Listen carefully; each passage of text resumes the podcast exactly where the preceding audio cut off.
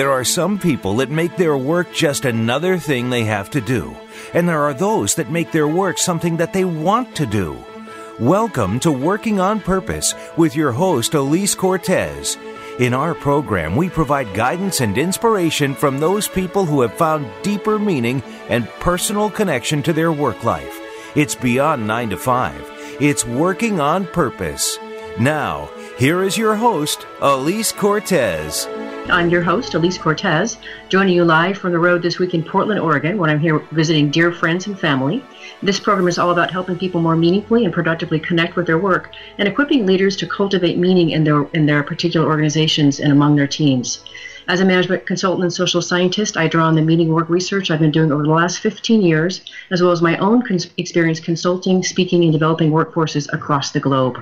I'll get to my program in just a moment, but let me thank my, my sponsor, Recover Mattress. As an athlete and very active professional myself, I know the importance of good sleep. And Recover Mattress is a hybrid mattress designed specifically to improve sleep for muscle recovery for active lifestyles. You can learn more about the story of how this company was founded and the mattresses they make by visiting recovermattress.com. There's no E after the V. And if you do decide to buy a mattress, you can enjoy a 50% discount by using the code WOP50, short for Working on Purpose 50% off. Last week, if you missed the live show, you can always catch it BE recorded podcast. We were on the air with Kimberly Davis, who is the founder of Onstage Leadership, and recently published a book of, called Brave Leadership. We talked about her book and how the courage to be truly authentically ourselves can make all the difference in the results we get as a leader. Huge fan of her work. With us this week is Roland Hartle. He is a lifetime entrepreneur and founder of Abita, working on various patents and products. Today we're here to talk about his most recent invention, which is called the Interlude Folding Travel Chair. Roland, welcome to Working on Purpose. Glad to be on. This is so amazing to get to share your story with, with listeners around the globe. I want to start this conversation out, Roland, by sharing something that a few of my listeners have heard heard me heard me narrate, and that's the story of a certain thing that happened, I guess, about 35 years ago, and that's when you fired me. okay. So I want to start with that. First, let me just share the story really quick, and then I want to hear what what that experience was like for you, and share what it what it, what it meant to me. So here's how it went down. I was I'd been working for you for for uh, I think 18 months, having a great time as your administrative assistant in your commercial real estate development company. Enjoyed every moment working with you. And one day on the way out to lunch, you threw the door open and, and over your shoulder you said, "You have to get out of here. You have to go see the world." Do something yourself, get an education. But before you go, hire your replacement. And the door shut. And I sat there the whole time you were gone, and I wondered, did he just fire me? So when you came back and you merrily came back in and said, "Hey, Elise," and went back toward your office, I said, "Wait, wait, before you go, before you go, I have just one question for you. Did you just fire me?" And you said, "Absolutely. It would be a crime to keep you here." That's pretty close. Okay, so That's pretty close, okay. but there's background to that story. Okay, so tell the background, and then I want to tell what that what that was for me. The the background is that I first ran into you three four years before when you were working at your parents' restaurant, and you did a great job. And you were 15 or 16 at the time, and I said that if you ever come to Portland for a job, see me. And you showed up one day, and I put you to work. And uh, I, I noticed that you were competent, you were a hard worker, and the only thing you were lacking were two things. One was a higher level education and a little wider range of horizon. Mm-hmm. So that's why I said, you got to get out of here. Well, first, I you know that I always call you my life savior. You're the one who saved my life because one, I needed to get out of that small town that I was in, and you were my ticket out, and I totally knew that and took you up on it. But you have to understand, Roland, that before you told me those things, I it never occurred to me that I could go to college. It never occurred to me that I could go and visit other countries until you presenced that for me. Well, that's good. It is good, and and the reason I wanted to open the, the, the this episode with that story is the import, the impact that leaders and managers can have on their employees' lives. You made such a profound difference in my life. You saved my life, and I've told you that many times. So let's start with that, shall we? And I've told the story a few times myself I'm so glad. about your success. I'm so glad.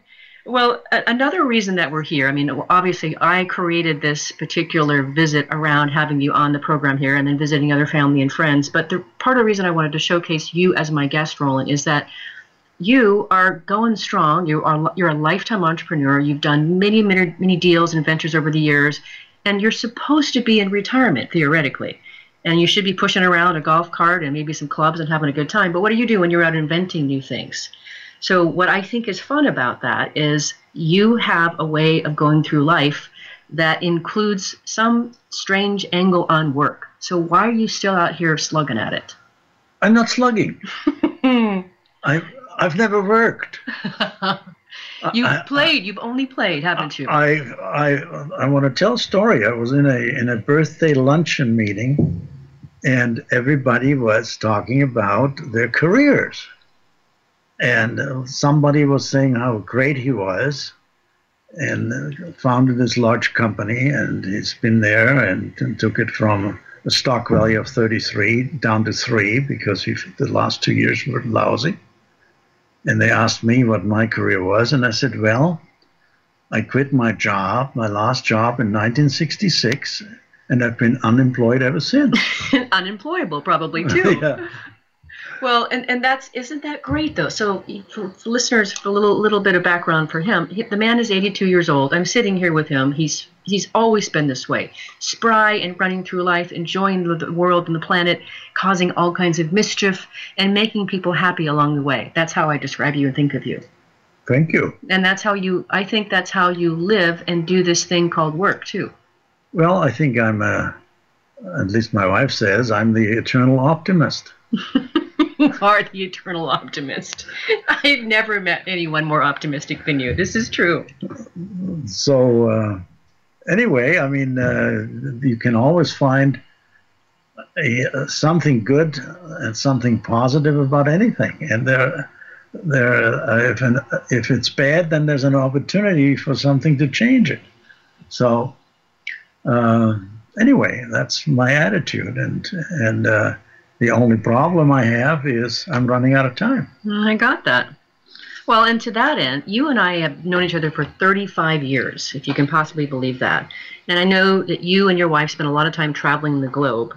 And I'm wondering if that's if any of those experiences contributed to where this idea of, of the interlude folding travel chair came from.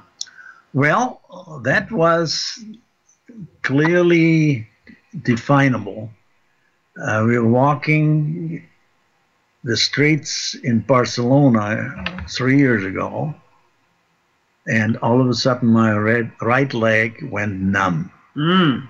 And I had to sit down every 50, 40, 50 yards. So, with that, I decided I needed to find a tool to let me sustain traveling and moving. So, um, looking at was one on, on the market. Uh, didn't quite meet my image of what I would like to have, and uh, which was it had to be light, it had to be uh, easily carryable, uh, uh, manageable, and and uh, I wanted it to fit into a carry-on airline bag or a backpack and uh, I actually made one mistake in, in my perception, which means I wanted it to be a chair and a cane, foldable cane, at the same time, which turned out was a mistake. And we lost about two years of design on that because we just couldn't implement it. But uh, with that, the first versions um, were, were okay, but they were too heavy and uh, we now got it down to fit into an airline bag, weigh two and a half pounds, carry in excess of 250 pounds capacity, and um, have two seating heights, adjustable. And uh, that's where we are at this point. We have two patents so what do you what what do you want this product to be for people? What's your vision for what this product could be for people? Well, the the initial thought was to basically regain a certain strength when people get tired walking. That was the intent. And it also turned out that while you then regain that strength, you sit down and you look around and enjoy what's around you. And uh, there were all kinds of inputs from people. For example, when I took it to my insurance agent to say, I'm, I'm going to need liability insurance coverage for the product. And he said, You know, I'm a hiker.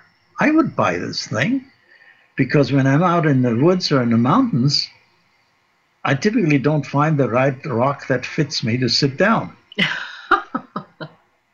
so that was one market that I hadn't even thought of. Right. Uh, one of my designers came to me the other day and said, You know, I went to these antique car shows, and all these old timers, and they were even younger than you, were walking around, and not one of them had a way to sit down. So it's a it's a very flexible thing. Mm-hmm. Uh, another one of the designers took it to the beach, and he said, "I used it as a chair, and I used it as a as a table in the sand." Mm-hmm. But anyway, the market is wide. It's just a matter of what you want to do, bird watchers. But the original emphasis was basically extend the range of motion and mobility for people like me. Mm-hmm. Mm-hmm. And that's still, in my opinion, the main one. So when you first told me about this product, I and I and I thought about you and how I know you to walk through life. I got that I could, well, I could have imagined, I shouldn't say, I shouldn't say I got it because I didn't know, but I surmised The part of it was you saying to the universe, "You're not going to stop me. I'm still going to travel. I'm going to do my thing. I'm not going to let a little thing called my my le- my leg going numb or my legs getting tired to stop me." And you have this this irrepressible spirit about you, and it seems to me that part of what you're doing is you're helping to enable other people to live life more fully and completely with this product. Absolutely, I hope. That's not a bad way to to to uh, contribute to the planet, Roland. Oh well, or to myself. or to yourself, right? So one of the things that that people ask me is because they know that I work around purpose and meaning. You know, out, uh, people are desperate to find meaning for themselves, to discover their purpose. And one of the things that I say is if you start to look for the things in your life that you need to solve for yourself, that you need to learn and know for yourself, oftentimes that can be a great place so if you, you've created this chair for yourself, now you're going to share it with the world. That's that's a pretty good purpose to work from. Well, that's one of them. What's the others? Well, the other one's just having fun. of course, absolutely. Right? It should be. I always say work should be a playground. That's exactly what it should right. be, and that is what I stand for, Roland. That's I want more people across the planet to have fun working like you do. Mm-hmm. Good enough. Do you do you know? Are you aware of these stats that the Gallup organization says that only 15, one five percent of the global workforce is fully engaged in their work, and then you consider that we spend about uh, 40% of our lives at work in some capacity. So if we're dragging ourselves through Monday through Friday, I think that's pretty pathetic and, and a crime and a way to waste a precious life. So what I'm up to is trying to help more people play at work like you do. Absolutely as you should, you know. And the, the, the only problem is they're only seven days in the week. I get that entirely. Entirely get that. I know. If I could invent more days in the week and a few more hours in the day, I'd be happy too. Um, so uh, back on your product here, a couple more questions about that. I, I wanted to paint it for the for our listeners as they get the idea of what this could be. And one of the other things I love about the fact is that you've started from a place of just raw possibility, right? And you're just taking it from there. Um, I was thinking of other people that could use your product. And I know all, all the years when my daughter Gabby was younger and we would go to her soccer games or anything else, and there was no place to sit. Correct. So all those parents that have the, the, the need to be mobile following their children to some event, I see that as another place for your, your it product. Is. It yeah? is. It is. Who else? Uh, one of the obviously the reasons for me was for me to, to, to rest, but when you stand in airline check-in lines, when you go to museums, and that's really one of the stories how we arrived at the size of the seat. It's kind of funny. Tell me, tell us. Went to the one of the prototypes. I went to the art museum, and there was a grandmother daughter, granddaughter team. And they said, What's this? And I said, Well, this is a prototype. And I, I, why don't you try it?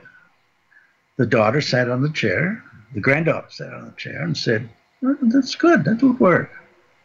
The, the, the mother, the middle range of, of the three, sat on the chair said, I'd like it a little larger. And the grandmother sat on the chair said, The seat is way too small. Perfect. A little uh, input goes a long way. Yeah, exactly. oh my gosh. Well, let's talk a little bit about the process that you've been involved in to get this this idea into a product and to the market. So you, you said the idea started three years ago. Mm-hmm. Okay, so yes, lay it out for us. Well, it started three years ago, and I looked at products on the market, bought probably nine, ten different products that are out there. Uh, some of them lasted uh, three days, and some of them lasted two, three months, but they didn't quite fit my requirements of convenience. And for example, um, when you travel, you typically carry one bag, airline bag, mm-hmm. or whatever, and a backpack mm-hmm. or a purse, mm-hmm. and a camera. Yep. And then you have only you only have two hands. You have three articles. or maybe now I needed a chair. I had four. So the first version, which failed, was the one that had a, a cane handle, so I could hang it on my arm. Mm-hmm. So uh, when we started with that, the first one of the first criteria was what shape is the handle? Whose hand should it fit? Or should it fit a, a forearm with a muscle so it can hang on it? Can does it can questions. it can it hang off a hotel checkout desk that you just hang it off there and it doesn't fall and clatter, clatter to the floor? Uh, when you put it in an overhead bin in an airplane, does it in, prohibit other bags to go in or not? Mm-hmm.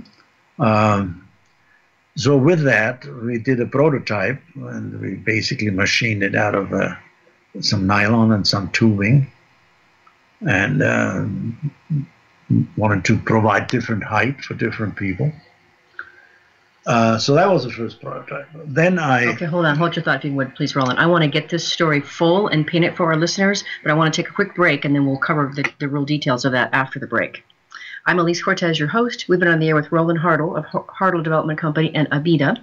He's the inventor of the Interlude tra- folding travel chair. We're having this conversation from his office in Portland, Oregon, where I'm visiting treasured family and friends, present company included. Join us for more conversation about how we actually developed more prototypes of this chair. We'll be right back after the break.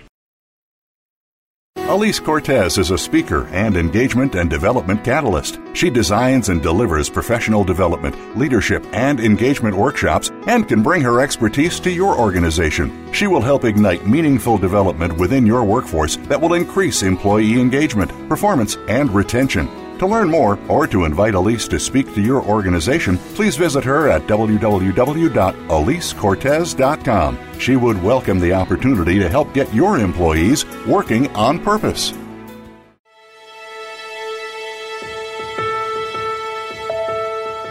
This is Working on Purpose with Elise Cortes. To reach our program today, send an email to Elise, A L I S E, at elisecortes.com. Now, back to working on purpose. If you're just joining us, my guest is Roland Hartle. He is the inventor of the Interlude folding travel chair, and we've been talking a little bit about where the idea came from. Now, next, we want to showcase more of the overall process that it's taken for him to get where he is today, and I especially want to showcase this for the listeners who are perhaps contemplating creating something of their own and bringing it into the, the real world. So, pay attention. Okay, so that first prototype, and then what? Well, then I looked around for the expertise that I would need to get involved with me to to uh, implement the ideas. And luckily, I found first one what I call jack of all trades, who was recommended to me, who has an incredibly wide range of skills, both practical and theoretical and mathematical. and a mechanical engineer.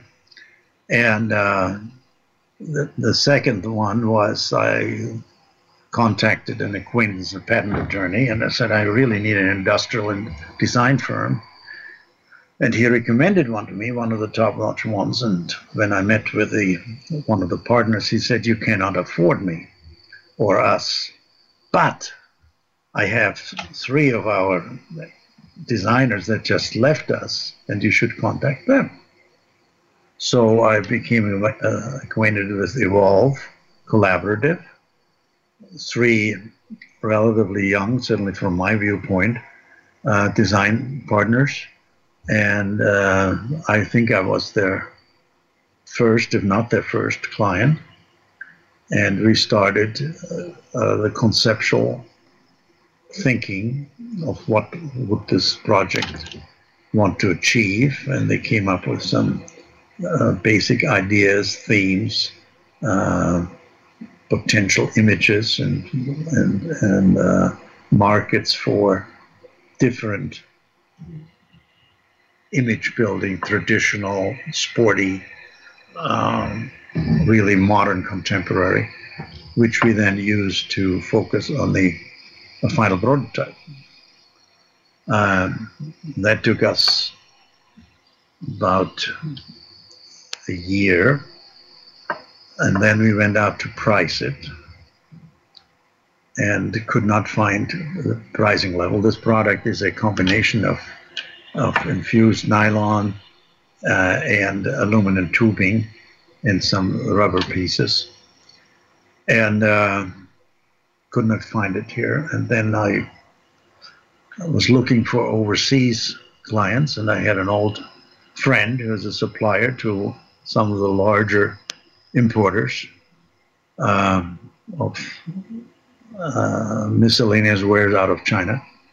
And I called him, and uh, he and I go back about 35 years. And uh, he said, Interesting. Call me in 10 minutes. I'll be I'll be back in my office. And, and I did. And he said, I'm leaving again for Asia tomorrow, but call this guy at this number, which I did. And I got connected with a firm called EBI, uh, which is an international design and supply firm. George Wang was the principal. Absolutely wonderful, big market, um, big firm and uh, said so and so says I should meet with you, and we did. And I took along my one of my other third designer. So I have three design groups. One is the hands-on original evolved group, and the strict mechanical other engineer that is more quality control. And I took him along to the meeting, walked in there, and they showed us. I said, "We want to show you what we have in product." and he looked looked into the showroom, which had all kinds of things on shelves. And uh, he went to one piece and said, uh, "Huh, is this so and so's?" And they said, "Yeah." He said, "I designed this." Bingo, ice broken. you know, just incredible. So from there on, we we we basically evolved the product. They designed, we designed, we tested, and uh, we're now to the point. As a matter of fact, we have one more meeting this week where we review the last uh, fine tuning of certain parts, and then we're ready to roll out in August with the final first large order. Oh my gosh, ladies and gentlemen, this is how it's done. Okay, so I heard a couple things there, Roland. I heard that one, you don't do this alone. Just because you have a great idea doesn't mean you can pull it off by yourself. You had to go out there and source people who could help you bring this great idea to full fruition. Correct. Okay, that's important for listeners because a lot of us, present company, myself included, tend to go about things the hard way and try to go things alone. So that's the first lesson I heard out of that.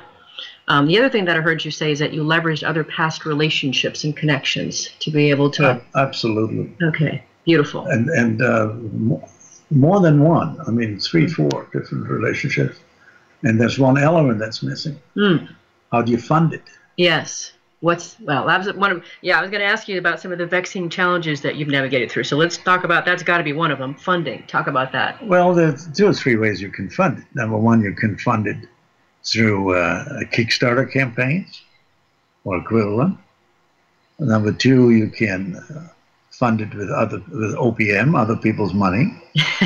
OPM, okay. And and the third one is you fund it yourself. Mm-hmm. So. Uh, I decided to fund it myself because I uh, I didn't know where it was going to go, and uh, it uh, it eats up a lot of the can, especially when you go for a refined product. And uh, you know you have you have patent attorneys, you have uh, cul-de-sacs that you hit with some uh, manufacturers that can't perform or say they can and that they can't, and uh, etc. But uh, so uh, we're still probably going to do a Kickstarter campaign as a market test, but that's a decision we make in three weeks. Okay. It's an interesting time to talk with you then. Okay, so what other vexing challenges have you had to deal with and navigate through? Patent application and trademark process. Okay. Um, customs and import issues, Okay. uh, Trump tariffs, Okay. which are coming up, not implemented yet, um, and just time. yeah. It's amazing how much time it takes to ju- to actually birth a product, isn't it? Well, it is it is multifaceted. It takes a team, and uh, unless you are the perfect genius in the aspects of design, management, implementation, and money, you can't do it by yourself. Yeah, I totally get that. Really get that. Well, what have you most enjoyed along the way? Creating this idea and, and engineering this product. Or just having fun with it. I mean, seriously. And I, I mean, uh, I do other things at the same time because I have one or two other clients on, on, on other of my my old activities, both in engineering and and uh, and real estate and construction consulting from time to time. But uh, plus all the new ideas that pop up when you're out in the trade, so to speak. Mm-hmm. Endless. Mm-hmm. I think it's fun too. I think, but but that to me is what makes you you. That's how you dance through life as long as I've known you. And I think dancing through life is the exact right term. I do too. I do too. That's Yeah. that so describes you and is the epitome of you. Thank you. And wouldn't it be fun if more people across the planet did that? Yeah, they get too uptight. Yeah. Is that what it is? It, I I- think so. what is it? Because if you think about it, you know, you know that I, I stand for helping more people live like you do and play like you do, certainly in the workspace. So what do you think gets in the way of that for them? I really think what gets in the way, they are thinking too narrowly Yes. and they do not have developed their skill levels that are wide enough to see the whole spectrum of what's out there. Hmm, that makes a lot of sense. So that's actionable. And and I look back on, on my career and I regret, for example, that I uh, didn't get a law degree or, a, or venturing. I always did it by acquiring myself, even after I had my uh, my degrees. So, but it takes time, especially while you had to make, so to speak, stay alive Right. While having fun. Um, yeah, I, And, and keep that in mind. I mean, I, I did go under, you know. right. I understand that. Yeah. So And, and that's it. So that's an important thing to showcase, right? When you play large, like you played, there are risks in that. absolutely, And you are a person who is willing to accept those risks. reluctantly. right?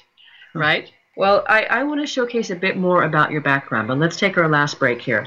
I'm Elise Cortes, your host. We, we've been on the air with Roland Hartle of Hartle Development Company and also Abida. He is the inventor of the Interlude folding travel chair. We've been talking a bit about the various processes that he's gone through to get the product to where it is today. After the break, we're going to hear a bit more about his earlier career and his entrepreneurial adventures. Stay with us. We'll be right back. Elise Cortes is a speaker and engagement and development catalyst. She designs and delivers professional development, leadership, and engagement workshops and can bring her expertise to your organization. She will help ignite meaningful development within your workforce that will increase employee engagement, performance, and retention. To learn more or to invite Elise to speak to your organization, please visit her at www.elisecortes.com. She would welcome the opportunity to help get your employees working on purpose.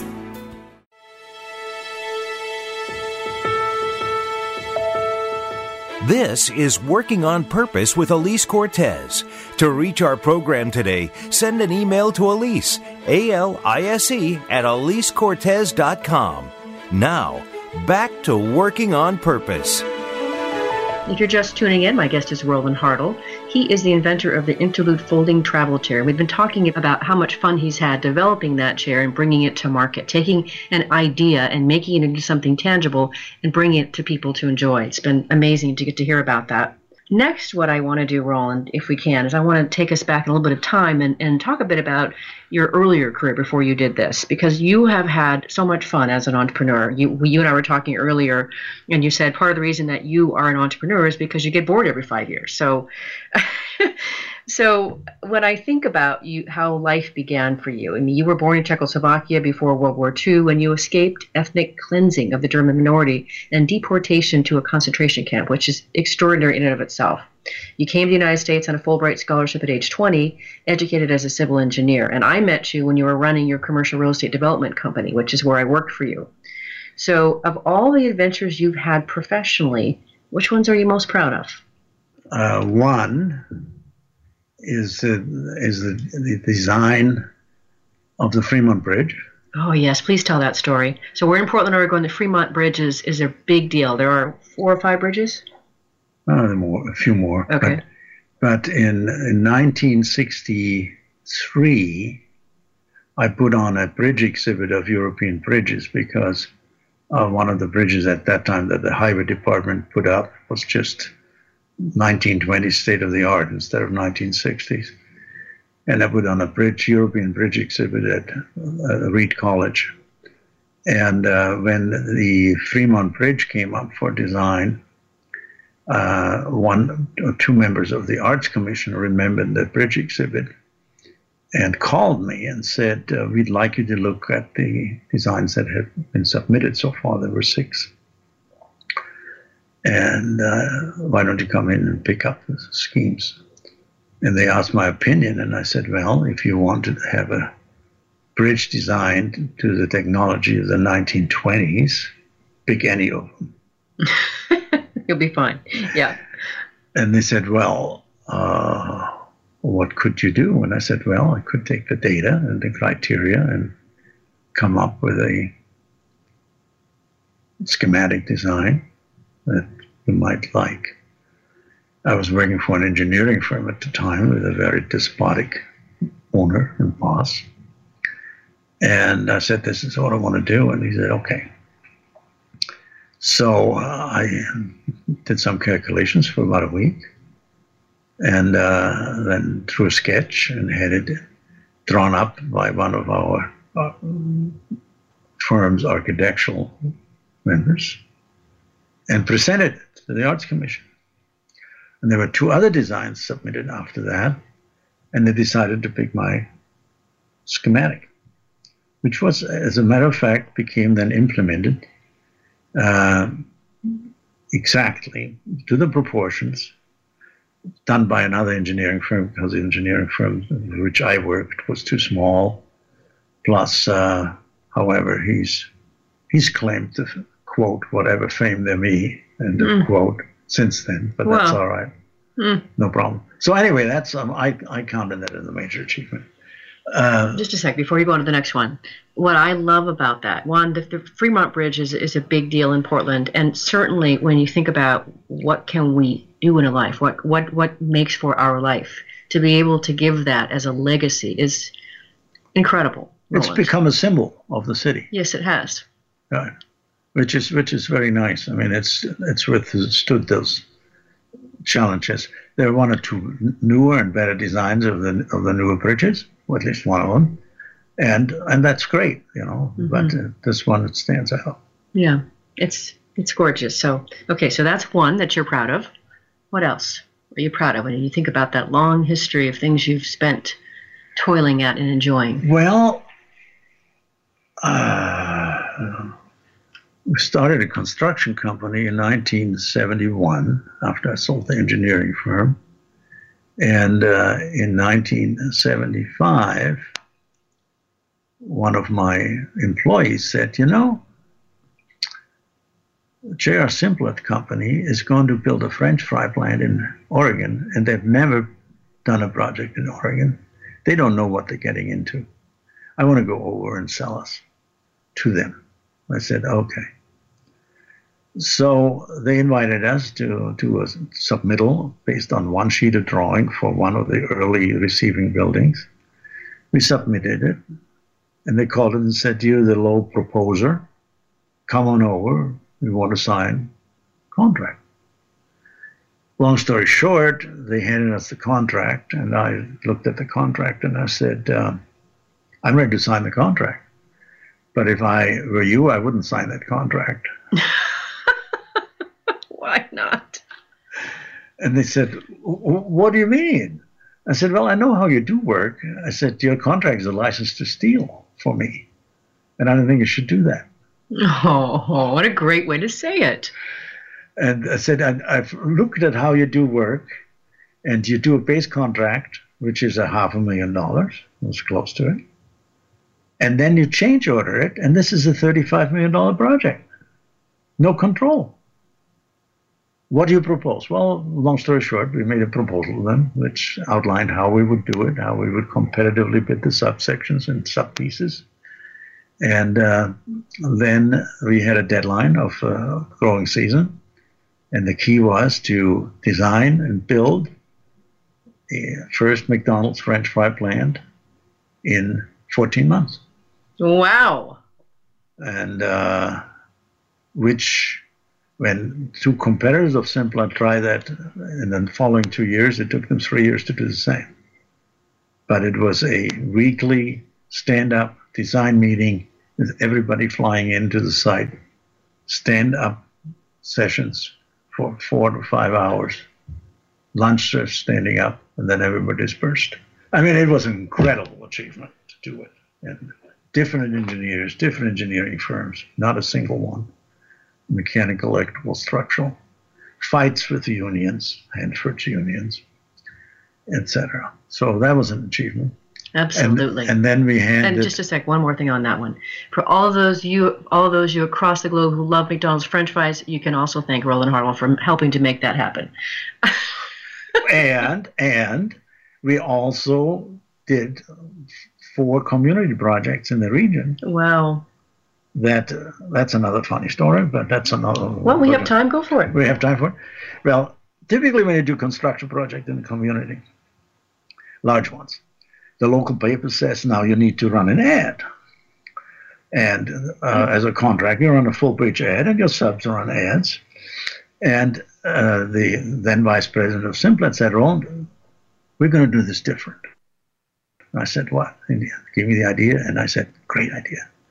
So I said, We identify community projects that the community needs childcare center, uh, recreation equipment for the senior center, a park remodel, and a playground. And I said, We're going to raise the money from our subs, from our contractors. You're going to give $5,000. I'm going to give $5,000 and then we're going to assess our contractors. If somebody has a $2,000 purchase order, we ask them for a buck. And we raised almost $50,000 that way from ourselves. And then we walked into the newspaper and we said, Jerry, we want to do this like you proposed, but you're going to run the ads for nothing. Nice because we're going to spend this money on these four community projects. Mm-hmm.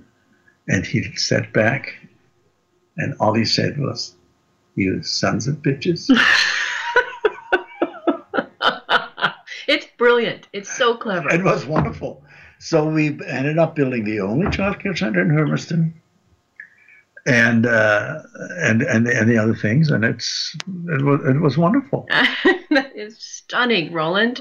Uh, Talk about making a difference. Exactly, and it was fun.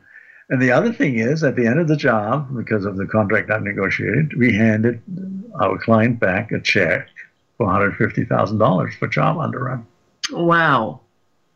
You know, because of the way we uh, administered the job.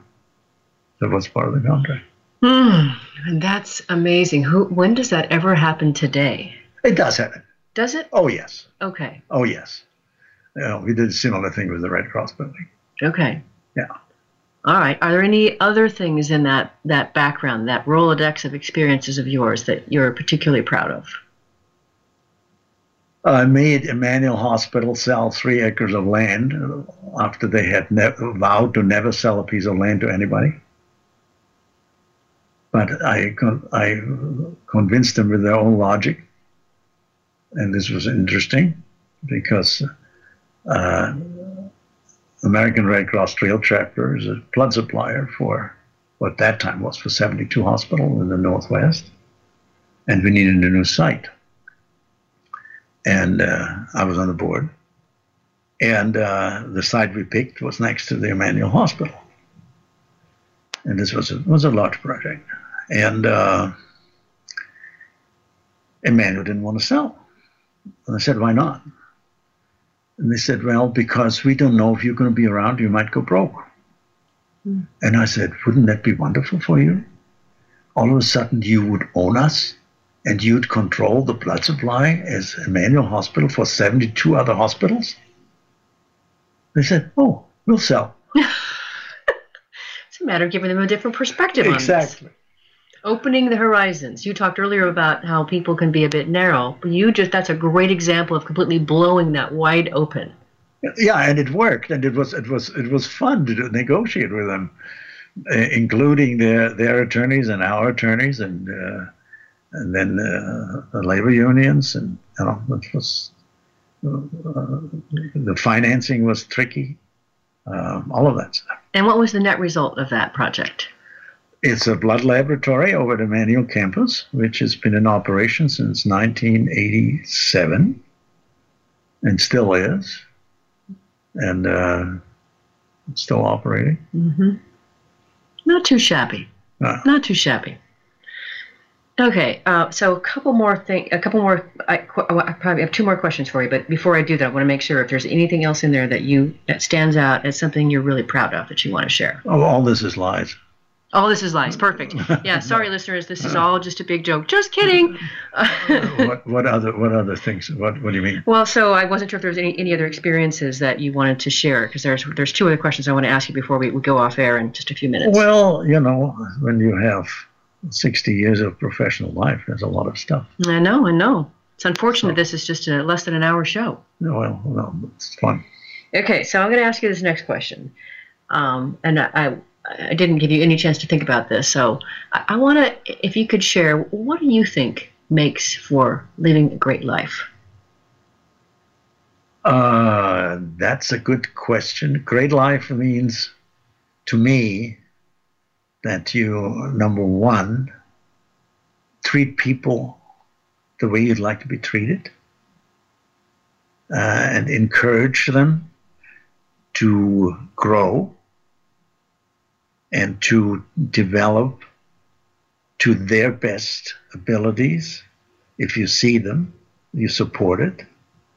And uh, uh, sometimes they don't see it and uh, couple it with education. And keep in mind that when you are 20 today, you're going to be around for another, most likely 60 to 70 years. You're going to change occupation and and uh, at least three to four times over that period. So you need to stay flexible and widen your capabilities and broaden and deepen your capabilities all along. But uh, enjoy the challenges. So I completely agree with that. So if I think for you, where others may have been worn down by the challenges that you got presented with, for you, I think it just heightened the fun. It, it does. It does. So that goes back to mindset. So the thing about mindset is it can be learned. You're not just stuck with whatever you got. It can be learned. You can learn to, to embrace that kind of a mindset. Absolutely. Okay. Absolutely. So so if I had known 60 years ago, I'd know now, it would be a lot more successful. I, I, I totally understand that. Trust me. Um, and then just quickly on leadership. Um, you clearly have learned a lot about leading people, and I think it is a lot to do with just what you said about how you treat people. And it was for me working for you. You did grow me. You made me a lot of who I am because of your counsel. Can you say a little bit about your your perspective on your approach to leadership? Well, I, I think I think there, there are various elements. Number one is you have to trust the people you work with, and and and and I mean you have to express that trust. And one of my axioms has always been the people that work for me or with me on a team will not do the things the way I would like to do them. They'll do them better. Oh, that's so great. And they do, they will, if you trust them. Hmm, that's beautiful. And and I think really that's the leadership that you should have. And uh, uh, when somebody on your team of your employment comes to you and says, yeah, "I'd like to do this," I think you should say, "How do you want to do it, and how can I help you with it?" That sounds fantastic to me. You know. Okay. So we're getting close to running out of time. So I always like to give my guest, if you will, the, the, last word. So you know the show is about helping people across the globe more meaningfully and productively connect with their work in a way that gives them a, a sense of purpose about their work. What would you like to leave listeners with today? Think of helping other people achieve their dreams. They don't have to be big. Yeah. Just a nudge here, an encouragement there. That is beautiful. That is certainly what this show is is about is standing from a place of encouraging and shouting from the rooftops for people to go for their dreams for sure. Yeah. So I completely agree with that and it's a beautiful way to finish, Roland. Thank you so much for joining me on Working on Purpose. It's been amazing to have you here. My pleasure. Thank you very much. You're welcome. If listeners want to find you, how can they how can they reach you? Well, they can reach me by email, Roland H1936 at gmail.com or at Roland at InterludeChair.com. Excellent. Wonderful. Join us next week when we talk with Debbie Mazurek. She will be talking about what makes for great salespeople. And if you don't think you're in sales in some capacity, think again. See you there. Remember that work is at least 40% of our life, so let's work on purpose. We hope you've enjoyed this week's program. Be sure to tune in to Working on Purpose, featuring your host Elise Cortes each week on the Voice America Empowerment Channel. This week, find your life's purpose at work.